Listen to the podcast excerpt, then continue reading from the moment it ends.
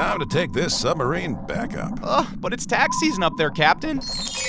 You know, all that stressing over taxes isn't necessary with TaxAct. How did you get... April here. To remind you that with TaxAct, you're guaranteed your maximum refund while filing for less. Beats being submerged for another month. Eh, Captain? To your stations.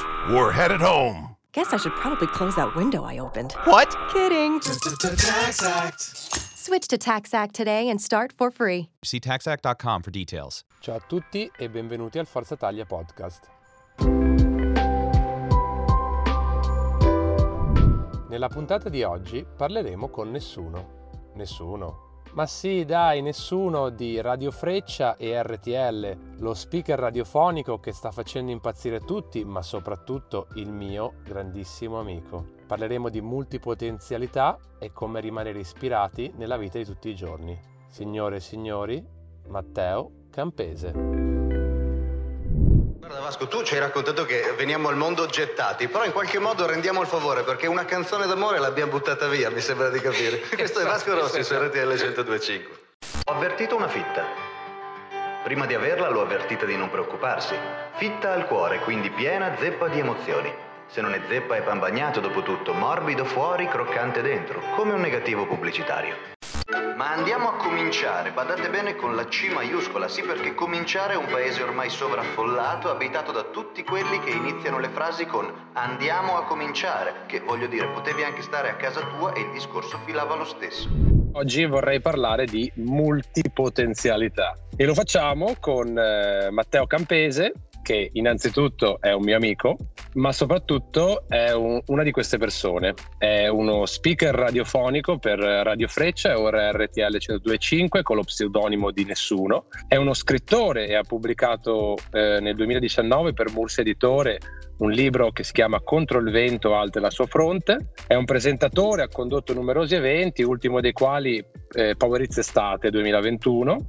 È un suonatore con il gruppo dei De Stronzi, però con la doppia E finale, ed è anche, posso dirvelo, un ottimo schermidore, ma quello magari ne parleremo dopo. È una persona, diciamoci, poco social sui social, ma molto social davanti a un buon bicchiere. Benvenuto Matteo. Ciao Matte, grazie dell'invito e soprattutto grazie di aver cominciato tutto dicendo è un mio amico. Perché normalmente quando presenti qualcuno dici sempre che lavoro fa per identificarlo e invece preferisco molto di più che, che ci descriviamo così. Beh, Matteo vabbè, è una persona che, che ho avuto la, la fortuna di conoscere personalmente, diciamoci che è entrato a far parte un po' della, della mia compagnia quando, quando vivevo a Milano e poi comunque siamo rimasti sempre in contatto, anche se appunto per ragioni lavorative, nel mio caso anche di famiglia, ci siamo, diciamo, ci abbiamo ridotto il numero di... di visite, di, di, di viste, però quando ci vediamo c'è sempre molta qualità. Sì, beh, abbiamo condiviso delle bellissime serate, ma soprattutto delle bellissime chiacchierate, per cui insomma sono contento che questa sia una nuova occasione per farlo. Eh, l'idea è proprio quella di, di, di fare una chiacchierata. Come idea in questo podcast, soprattutto per le interviste, vorrei parlare di gente che, che ci possa ispirare nella vita di tutti i giorni. E, e tu, secondo me, sei uno di quello che gli americani definiscono un jack of all trades, quindi una persona... Eh, multipotenziale come si dice ora, però vorrei partire eh, dall'inizio. Tu avevi un sogno da bambino? Se sì, qual era? Un sogno da bambino? In realtà no, nel senso che io ho capito molte delle cose che mi piacciono e di conseguenza che non mi piacciono tardi, perché la mia apertura al mondo, mettiamola così, è, è, avvenuta, è avvenuta dopo. Ho capito tante cose dopo aver lasciato casa mia. E questo è avvenuto più o meno intorno ai ventuno ventidue anni, per cui eh, il sogno da bambino in realtà no, non, non potevo dire di, di averlo chiaro. Se adesso mi considero ancora bambino, sì, cioè, eh, allora un sogno posso dire che se vogliamo ce l'ho, dai. Questo è perfetto per introdurre il nostro discorso, quello che io voglio parlare almeno sulla multipotenzialità che parte da, da, dall'inizio del ventesimo secolo, ma dal duemilaquindici diciamoci è tornata alla ribalta con un discorso eh, per TED di Emily Wapnick, che è una coach e che dice, e tu mi dirai se ti senti d'accordo con questo, un multipotenziale è una persona che ha molti interessi e attività creative nella vita. I multipotenziali non hanno una vera vocazione come fanno gli specialisti. Cosa ne pensi di questo? Ti, ti rispondo con una, più che con un racconto, con una sensazione. Non so se capita anche a te. Quando siamo magari in compagnia, no? Anche con gli altri ragazzi o con persone che normalmente sono al di fuori della, della cerchia più vicina a noi. Comunque, insomma, quando c'è una conversazione in atto e qualcuno fa una citazione o fa un riferimento a, non lo so, una canzone, un film, un evento storico, un concetto, e dentro di me mi accorgo di non averlo mai sentito prima, mi incazzo. Cioè, mi arrabbio perché mi infastidisce l'idea che io non abbia coperto quella, eh, se vuoi, quella sfera del Trivial Pursuit, no? E quindi eh, sì, mi ci rivedo alla fine della fiera, mi ci rivedo perché non posso dire di essere Uno, uno specialista in, in una cosa su tutte nella mia vita, però uno che in qualche modo prova a cavarsela. In questo direi che, insomma, però stai dimostrando di essere, diciamoci, all'altezza in vari ambiti, perché eh, possiamo dire che il tuo primo lavoro è lo, lo speaker radiofonico, però allo stesso tempo, ripeto, sei riuscito a pubblicare un libro, eh, suoni, presenti. Eh, mi dicevi prima fuori onda, diciamoci, che adesso ti stai anche allenando, quindi comunque trovi anche eh, tempo per fare anche altre cose. Da dove trovi la motivazione per cimentarti in tutti questi ambiti? Prima di tutto curiosità, che è l'elemento principale poi del mio primo lavoro. Eh, facendo lo speaker io non, non devo avere un Nobel in una disciplina particolare, ma devo saper parlare un po' di tutto per almeno due minuti, mettiamola così. Bah, non, non credo di fare niente sinceramente di, di spettacolare, faccio una vita normale come tante persone. L'esercizio fisico mi sono reso conto che ultimamente, almeno per me, un po' per le condizioni della mia schiena, un po' per come sono messo, un po' perché veramente non mi muovevo dall'epoca dei dinosauri, è obbligatorio. Eh, le altre cose sono principalmente bisogno di esprimersi, non sono, come dire, eh, sempre delle mire carrieristiche. Il libro l'ho scritto perché dovevo buttare fuori la mia frustrazione quando cercavo di fare la radio e non ci riuscivo, e in questo periodo ho maturato questo tipo di modo di espressione. Non ho il talento sufficiente per essere un cantante rock and roll come avrei sempre sognato, per cui ho sempre pensato che il libro sia il mio disco, cioè il modo in cui racconto le mie storie è uscito, è uscito attraverso quelle parole. Beh, io ora so che però state anche lavorando a un disco con i De Stronzi, tra l'altro bellissimo nome anche i De Stronzi. No? Sei veramente gentile anche solo a considerarlo una cosa vera, perché in realtà siamo veramente un gruppo di scappati di casa, e questa che forse non te l'ho ancora raccontata, te la dico qua, si è unito in maniera abbastanza, come dire, più frequente mio fratello, che è l'unico che sa suonare davvero, e, e quindi quando viene i pezzi, capito, sembrano delle overture incredibili con degli assoli, cioè, noi non ci saremmo neanche mai sognati di, uh, di, fare, di avere un assolo dentro una canzone, invece le fa lui e tutto improvvisamente sembra incredibile e ci sentiamo i Led Zeppelin. Poi in realtà quando esci dalla sbronza, come dire, la, la situazione, diciamo che, ecco, ritorna in un ambito molto più normale. Siamo degli scappati di casa che si divertono il martedì sera, dai. Vi posso dire, vi posso dire che in realtà Matteo è una persona che a me ha stupito molto, e, e vi racconto una storia a riguardo. E un suo compleanno, adesso non me lo ricordo quando era, lui mi ha detto: io come regalo voglio una lezione di scherma. Ora tralascio tutta la cosa che io non potevo farlo, però sono riuscito a trovare un modo, grazie ad amici di amici, di fargli questo regalo. Ma la cosa che mi ha stupito è che mi è capitato di insegnare le basi a vari, a vari atleti, la realtà, e quello che mi ha stupito di Matteo, che infatti gli ho chiesto: ma tu hai già fatto scherma in vita tua? Eh, è stato proprio il fatto che sembrava che facesse scherma, adesso non voglio dire da dieci anni, ma da due tre anni sì, e invece era la prima volta che la faceva. E quindi lì ho capito che questa sua mentalità, probabilmente molto elastica, è quello che, che lo porta alla fine ad avere successo. E ripeto, anche a livello eh, musicale io l'ho, l'ho ascoltato ed è assolutamente decente, molto meglio di come si descrive, e ve lo posso dire per tutto quanto, incluso soprattutto eh, lo speaker radiofonico, dove trovo che sia fantastico. Guarda, allora, a proposito di questo ho due cose da dirti, una bella e una veramente inutile per questo podcast, però proprio per questo fondamentale. Quale vuoi prima?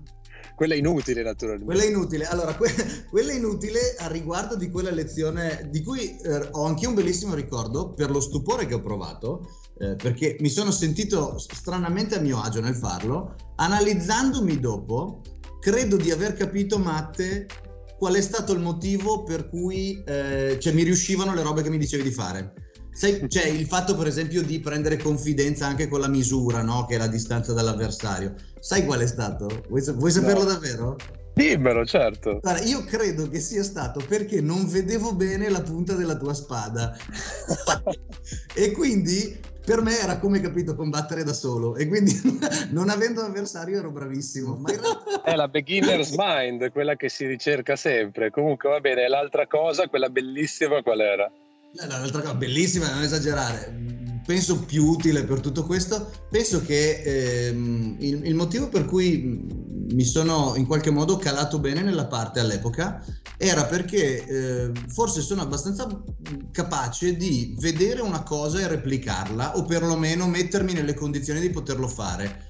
Eh, io è vero che schermo non l'avevo mai fatta, però ovviamente avevo visto le gare delle Olimpiadi in televisione, eh, avevo visto qualcosa, e, per, e la cosa che mi colpiva sempre era proprio l'andatura col baricentro basso, eh, un po', adesso perdonami, dirò una bestemmia veramente gigantesca, però un po' a granchio, cioè il fatto che ti devi muovere ta ta ta ta, ma mettendo le, le ginocchia sempre piegate e unendo le gambe, no? E quella roba lì ho detto, ma forse, forse è lì il segreto, forse è lì che bisogna eh, stare. Infatti poi... eri, eri molto bravo. Tu nella tua vita, ehm, diciamoci, hai abitudini positive, hai un, una sorta di, come si può dire, schema, segui qualche, qualche routine particolare o appunto segui il flow? Soprattutto uh, nell'ambito lavorativo, direi, ecco. In, in generale nella vita, mh, se posso trovare un... ma un mantra, mettiamola così, è preferire il nuovo al meglio, perché il meglio significa che c'è un buono che conosci già e il nuovo è comunque una lezione. Eh, c'era un proverbio che diceva che nella vita o si vince o si impara. Eh certo. Io non, non, non credo di essere uno, come dire, soprattutto non voglio essere uno di quelli che promuove la filosofia macista del conta solo vincere. Per me conta tanto imparare, perché dietro ogni storia c'è, anche se vuoi, un, anche una piccola morale. E se, se devo trovare un, un mantra o un modo di, di comportarmi che forse mi contraddistingue, ecco, credo sia questo, preferisco il nuovo. Assolutamente, secondo me sì, è un pensiero assolutamente positivo. E a proposito di questo pensiero positivo, molti, anche io, credono molto nella cosiddetta law of attraction, cioè tu pensi in generale che pensare positivo porti cose positive? Eh, sì, mi aveva colpito, non so se eri stato tu o il nostro amico Stefano, che mi aveva parlato di una teoria sociologica che si chiama la profezia che si autoavvera. Sì, io sono fissato con queste cose, sì. Ah, vedi, allora, probabilmente tutti e due mh, me, l'avete, me l'avete raccontata in situazioni diverse. Cioè, se tu sei abbastanza matto da immaginare una cosa che ancora non esiste come reale, non solo tu, ma la gente attorno a te si comporterà di conseguenza e quindi quella cosa finirà per accadere. Ehm, ultimamente cerco di, beh, forzarmi forse è esagerato, però mettermi nelle condizioni di visualizzare quello che, che voglio. La visualizzazione la pratico da una vita da atleta, però secondo me è fondamentale. Diciamoci che la law of attraction è più una cosa molto mistica, come si può dire, la trasposizione pratica di questa cosa è proprio che se tu setti la tua mente in una direzione, in teoria poi eh, il corpo o comunque le tue intenzioni seguono quel, quella, quello che hai pensato e quello che hai già vissuto. Io ho fondato un te- ho, ho, ho creato un teorema, se vuoi, l'ho chiamato il teorema di Filippo Inzaghi. Se io, te e Filippo Inzaghi ci mettiamo sulla riga di porta, ok, e uno ci tira addosso un pallone fortissimo, se, se lo tira addosso a me e a te, innanzitutto ci fa malissimo e poi il pallone va fuori e rimbalza. Se lo tira addosso a Pippo Inzaghi, in qualche modo quel pallone va dentro. Assolutamente. È perché è una questione di mettersi nelle condizioni, anche se non vuoi, di creare, eh, come dire, del terreno fertile, di ottenere qualche cosa, perché sei predisposto, no? Anche se non te ne rendi conto. Sì, sì, io ci credo moltissimo. Ogni tanto ovviamente la vita ti porta un po' più in là, però io cerco sempre di, di, di visualizzare e, e mi fa piacere vedere che anche tu in un modo o nell'altro, grazie al teorema di Inzaghi, riesci a farlo. Ascoltami, un'altra domanda, questa è un po' marzulliana.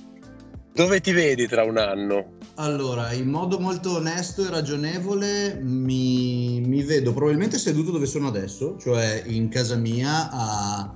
a raccontare qualche altra storia, eh, dopo essere stato in radio, mm, nel senso che la radio la vedo ben presente nella mia vita ed è una cosa che ancora adesso mi permette di, di esprimermi e, di, e soprattutto di, non lo so, di, di assolvere a una missione fondamentale che secondo me tutti quanti dovrebbero tenere a mente, cioè al di là della realizzazione personale, del cercare di migliorare un po' le cose.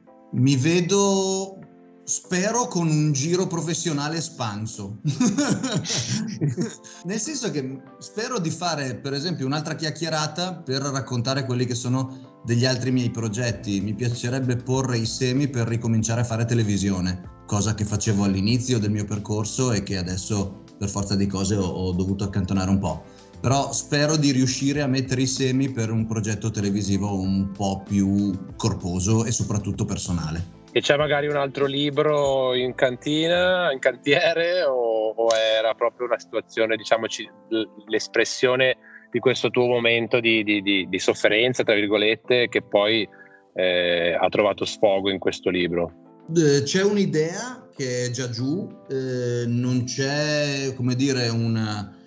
una grammatica della scrittura ancora, non c'è un orario, una sveglia, un'imposizione autoinflitta di svegliati e scrivi, svegliati e scrivi, svegliati e scrivi. C'è un libro di poesie che è già chiuso, è già pronto, che però non ho mai pubblicato. C'è un'altra, un'altra idea di un'altra scrittura che è anche quella lì. Insomma, dal punto di vista della scrittura ultimamente mi manca un po' l'urgenza e soprattutto c'è anche la paura di, come dire, di ripetere cose che sono già scritte, che hai già scritto, per cui... Magari sentiremo i nostri ascoltatori se nei commenti ci, ti, ti daranno quest'urgenza.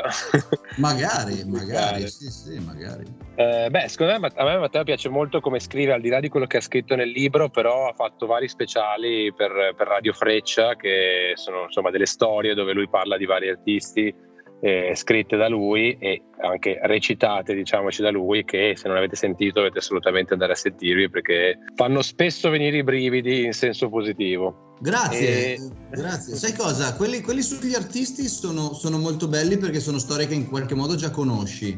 Ehm, ultimamente ho cominciato a scrivere delle storie che mi sono inventato e lì mi ha dato ancora più soddisfazione perché in qualche modo creare qualche cosa appunto di nuovo, come dicevamo prima, Ti mette, ti mette un po' alla prova, ecco, e soprattutto magari ti fa trovare delle chiavi di te stesso che davvero non conoscevi. Matteo, oltre il lavoro, ah. soprattutto c'è lavoro per te? Perché a me sembra sempre che non ci sia vero lavoro, nel senso che tu lavori, però alla fine ti diverti sempre. Vale sempre il luogo comune del che cosa fai tu? Io faccio la radio, sì vabbè, ma di lavoro, quello guarda... quello finché campo. Non dirlo a me, io faccio lo schermidore, per cui guarda. Eh, eh, lo sai benissimo, è la stessa cosa, cioè con quello ti diverti, vai in palestra, sudi, però il lavoro vero è un'altra cosa, no? Te dicono sempre. Ma fuori dal lavoro ultimamente abbiamo travasato una bella damigiana di nebbiolo, mi sento di dire che quello è il traguardo più alto che, che ho raggiunto con gli amici. Fuori dal lavoro mi piace cercare di migliorarmi. Eh, nei, nei sensi migliori del termine, spero, cioè è la curiosità di andare a cercare delle cose diverse. Questa è una cosa diversa dal solito. Mi piace cucinare ultimamente e infatti si nota dal girovita, eh, però ho, ho capito, ecco, una, una delle cose che ho capito è che quando cucino in qualche modo mi calmo, mi, eh. mi rilassa. Ti capisco, anche, anche per me è sempre stato così. Secondo me la cucina è quasi, si avvicina molto alla meditazione. Ci avviciniamo verso la fine, adesso abbiamo una domanda che devo farti che ovviamente è un po' legata tra virgolette al gossip, nel senso, nel tuo futuro o nel tuo presente ci vedi una famiglia o un, un amore o qualcosa, o non, non ci pensi proprio e, e, e valuti insomma per quello che succede? No, ce la vedo e come. Io adesso sono fidanzato, stiamo benissimo insieme e quello che succederà in futuro te lo garantisce la serenità di non chiedertelo, no? Cioè, se non ti chiedi dove stai andando, vuol dire che stai andando, che è la cosa più importante. Io baso sempre il successo delle mie storie sentimentali sulla quantità di volte in cui guardi l'orologio.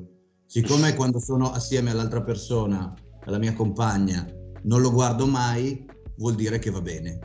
Per cui sì, perché no? Eh, credo che adesso sia ancora un po' presto per, per una serie di motivi, però è una cosa che, che non escludo, ed è una cosa però che non voglio forzare. Penso che tutti si dimentichino che in generale la, la qualità della vita e l'aspettativa di vita media di una persona sia alzata, e che quindi la fretta che avevano i nostri genitori, e a maggior ragione ancora di più i nostri nonni, adesso non è giustificata. E soprattutto, vabbè, Matteo Matteo è nato a Pordenone, però comunque diciamoci in quella zona nord-est d'Italia ci arrivano spesso pressioni, eh. Ma quando ci fai un figlio? Eh, ma non so se lo sai, ma il Veneto è sempre stato definito la sagrestia d'Italia, per cui è inevitabile, no? È una sorta di substrato. Assolutamente. Senti, durante, durante il Covid Matteo aveva, aveva, a parte che per un piccolo periodo ha soggiornato a casa mia, che mi, mi mi ha fatto morire da ridere, perché io seguivo le sue dirette su, su Instagram e rivedevo uno sfondo conosciuto. Eh, però dicevo, Matteo ha, ha fatto questa bella iniziativa di, di leggere dei, dei libri, dei libri che a lui piacevano, insomma di, di leggerli per intrattenere la gente che era chiusa in casa a causa del, del lockdown. Al di là dei complimenti per la bellissima iniziativa, te ne avevo già fatti al tempo, eh, ti volevo chiedere eh, tre libri che ti hanno segnato o ispirato. Uno penso di saperlo. Quello che probabilmente sai e che deve essere per forza in cima alla lista è Lo straniero di Albert Camus, uno dei, dei libri più importanti secondo me nella storia della letteratura, perché non è l'Everest ma il K due, nel senso che l'Everest è la montagna più alta e ognuno decide la sua, però il K due è quasi da sempre quella più difficile da scalare. Poi i puristi diranno che c'è il Nanga Parbat, ma noi sinceramente i puristi ci hanno sempre rotto i coglioni. Per cui eh, quel, quel libro lì è un libro impressionante per quanto mi riguarda, perché descrive le sensazioni di un uomo che non sente niente.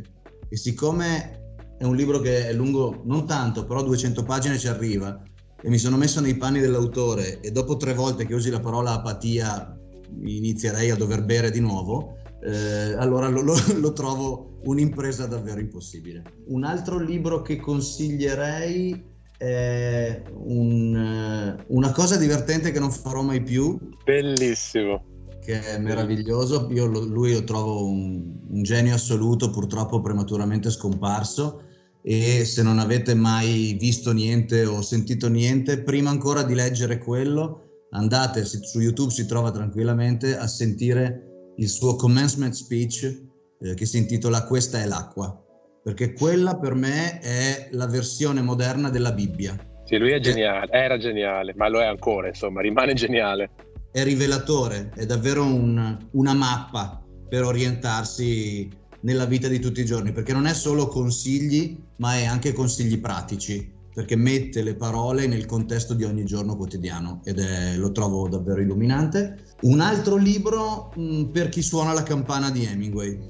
Perché, e perché questo? Eh, perché? Perché al contrario dei due precedenti è come veder giocare Roby Baggio, cioè sembra tutto facile. Il linguaggio non è arzigogolato, le parole non sono eccessivamente ricercate, ma il modo in cui sono messi giù, sono messe giù, ti apre il meraviglioso mondo della semplicità che alla fine batte qualsiasi complessità. Eh, qualcuno diceva less is more. Eh sì, e lui, lui stesso, Hemingway, diceva write drunk, edit sober, e quella è davvero stata la filosofia della mia scrittura del libro. Normalmente non lo chiedo, però siccome tu sei un D J e so che hai anche degli ottimi gusti, o tre album o tre canzoni, e questo è obbligatorio. No, ma non le devi fare ste robe, sei un maledetto, dai. Tre, dai, tre album. Allora, non le tre preferite, dai, facciamo tre che ti senti di consigliare, anche, non lo so, per il momento o per la tua vita o per questo, insomma, qualcosina. Okay. Anche io, sono domande che non vorrei mai che mi facessero, ma siccome le faccio io, quindi va bene così. Sì, anche perché dietro alla tua carriera di schermidore si nasconde una profondissima cultura musicale. La gente non lo sa, ma la gente deve saperlo. La gente che condivide sei indignata deve saperlo che tu ne sai un sacco.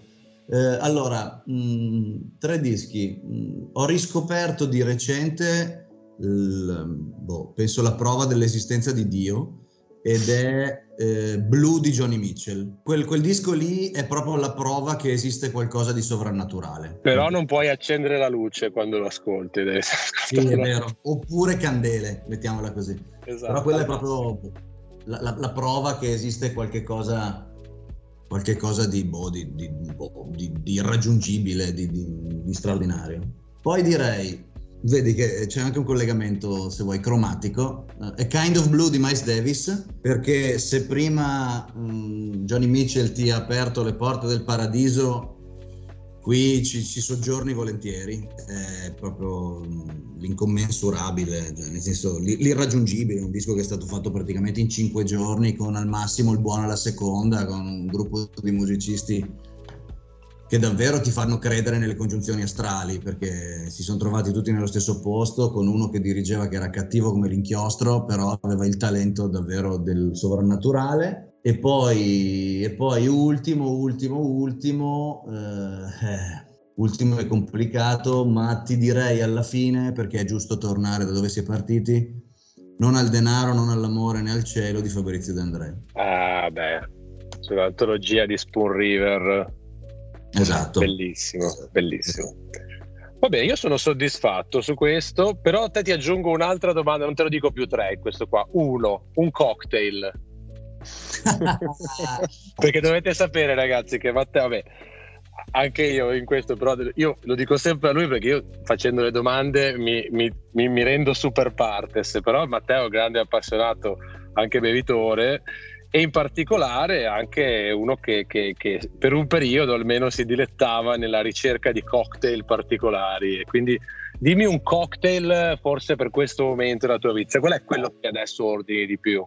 Adesso ce n'è uno e uno solo nel mio cuore, che ha le porte della mia anima e credo anche di qualche cosa più giù, e cioè il Martini Cocktail, il wow. classico dei classici. Ho comprato, guarda, tu non lo, non lo potete vedere, ma ce l'ho qua dentro, vabbè, non te lo tiro fuori, è una bottiglia di gin di Plymouth, eh, Navy Strength si chiama, fa cinquantatré gradi, perché una volta in, in un bar me l'hanno fatto con quello lì e sono stati bravissimi, era incredibilmente mes- miscelato bene. Poi l'ho fatto io a casa ed è venuto fuori la scritta Tamoil, perché era di una potenza devastante, e, e quindi insomma devo, devo un po' rivedere le dosi, però assolutamente Martini, Martini Cocktail, una volta con l'oliva e una con il limone. Beh, quello è il mio cocktail di test del barista, cioè io se sono un po' cattivo gli faccio fare quello e capisco se è un bravo barista, perché essendo un cocktail, diciamoci, molto semplice però molto complicato da fare nel dosaggio e nella modalità, se un barista è bravo lo fa, se no fa un po' appunto Tamoil, per non dire schifo. Che poi se te lo fa troppo forte ci torni per riprovarne un altro, se te lo fa con troppo vermouth te ne vai proprio indignato. Ultima domanda, però naturalmente la più difficile, ma adesso te la spiego. Io la chiamo tre lezioni di vita, e, ed è così. Se tu sei alla fine dei tuoi giorni, diciamo, cioè, tutto benissimo, hai fatto tutto quello che, che, che volevi fare, insomma, sei soddisfatto, però poniamo che sei nella famosa isola deserta, no? Non ci sono social media, nessuno può vedere il tuo lavoro, nessuno può ascoltare i tuoi dischi, o può leggere i tuoi libri, o può ascoltarti la radio, eccetera, eccetera. Quali sono le tre verità che lasci? Poniamo ai tuoi figli, ma anche per forza a qualcun altro, no? Qual, qual è la tua eredità? I tre consigli o le tre verità? Il primo è un consiglio non mio, ma che faccio mio perché l'ho sempre sentito particolarmente vicino, ed è la preghiera di Michelangelo. Signore, fammi desiderare sempre più di quello che riesco a realizzare. perché per lo stesso motivo per cui una cosa sembra impossibile fino a quando uno non ci crede e non lo sa e la fa, per lo stesso motivo ognuno di noi ha il dovere di sognare qualcosa di grande per se stesso. Eh, è il dovere, non è un diritto, è, è proprio un dovere, perché anche soltanto mettersi nel, nei panni e immaginarsi in una situazione migliore ti permetterà di affrontare in modo migliore quella che magari è una vita di tutti i giorni che non ti soddisfa. Assolutamente, io ci credo ciecamente in questo. Alla fine, vabbè, parlo di me, però io, ma penso anche te, perché è vero che hai detto che non, non avevi particolari aspirazioni, però io ho fatto di, di un sogno il mio lavoro, e tu alla fine ti trovi a fare come lavoro quello che volevi fare, quindi... Quindi sì, devi desiderare e poi molto spesso ce la fai, anche se all'inizio magari non ci credi. Beh, un altro riguarda forse la, la sfera sentimentale, si declina in un paio di cose. Il primo è proprio quello che dicevo prima, cioè non guardare l'orologio. Se non guardi l'orologio vuol dire che va tutto bene con una persona. E può valere aggiunge... anche con gli amici questo. Cioè, assolutamente, sì sì, valore del tempo, sì sì, questo può, in generale in effetti può, può essere... può essere declinato anche a, alle relazioni più sociali. Eh, per quanto riguarda la parte sentimentale, direi anche trova una persona che regga il vino quanto te.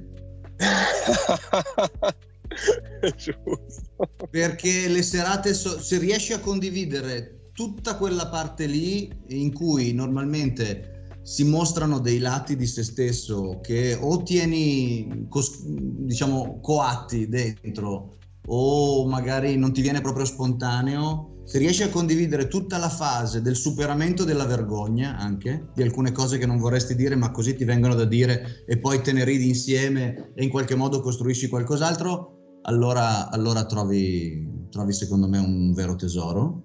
Sono già tre, vedi che all'inizio hai fatto fatica, però in realtà... Eh no, adesso me ne vengono, guarda. Ce n'ho, ce n'ho un altro, un altro che, che secondo me è importante, cioè se sei ad un tavolo e sei la persona più intelligente del tavolo, significa che sei più stupido. Giusto. Circondati sempre di persone migliori, perché questo è un'altra cosa che non apprezzo. Eh sì, perché per... si impara, anche questo qui ne parlava spesso Napoleon Hill eh, sul su, suo famosissimo libro basilare che si chiama, beh, pensa e arricchisci te, te stesso, però io lo chiamerei manuale della vita. E questa si chiama alleanza di cervelli, cioè ti spiega a posto di, di, di inserirti con persone di, di, di un certo livello intellettuale, proprio perché tu cresci e crescono anche, insomma, inizia un circolo positivo che, che poi ti porta più avanti. Ah, ne ho uno che è il più importante di tutti. Vai. Ricordati di bere acqua. Credimi che è importante, bisogna dosarla e, da- e dare il giusto peso, perché sennò uno a volte si dimentica. Va bene, grazie Matte, sei stato veramente gentile. Signore e signori, Matteo Campese. Grazie Matte, a te dell'ospitalità, spero di vederti presto. Ricordati di condividere il podcast e di lasciarmi un commento per farmi sapere se ti è piaciuto o anche se c'è qualcosa che ti piacerebbe rivedere. Ricordati di seguirmi su tutti i social, bene o male sono Forza Taglia dappertutto e sai già come si fa. Alla prossima puntata.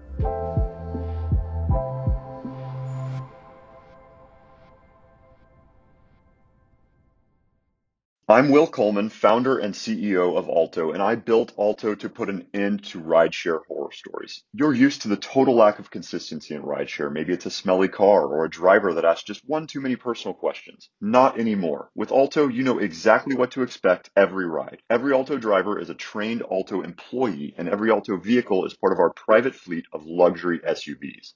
Say goodbye to rideshare horror stories. Download the Alto app today and use code FOUNDER for ten dollars off your first ride. Hey, it's John. You want to look and feel your very best? Visit the team at Cool Contours. They are the number one cool sculpting provider in Virginia. Their award-winning team of certified cool sculpting elite and cool tone specialists work with you to create a fully customized treatment plan to achieve your dream body. Learn more at cool dash contours dot com. That's cool dash contours dot com. As ranked by Allergen in June twenty twenty-one, Cool Sculpting leaves F D A cleared to treat visible fat bulges in nine areas of the body. Some common side effects include temporary numbness, discomfort, and swelling.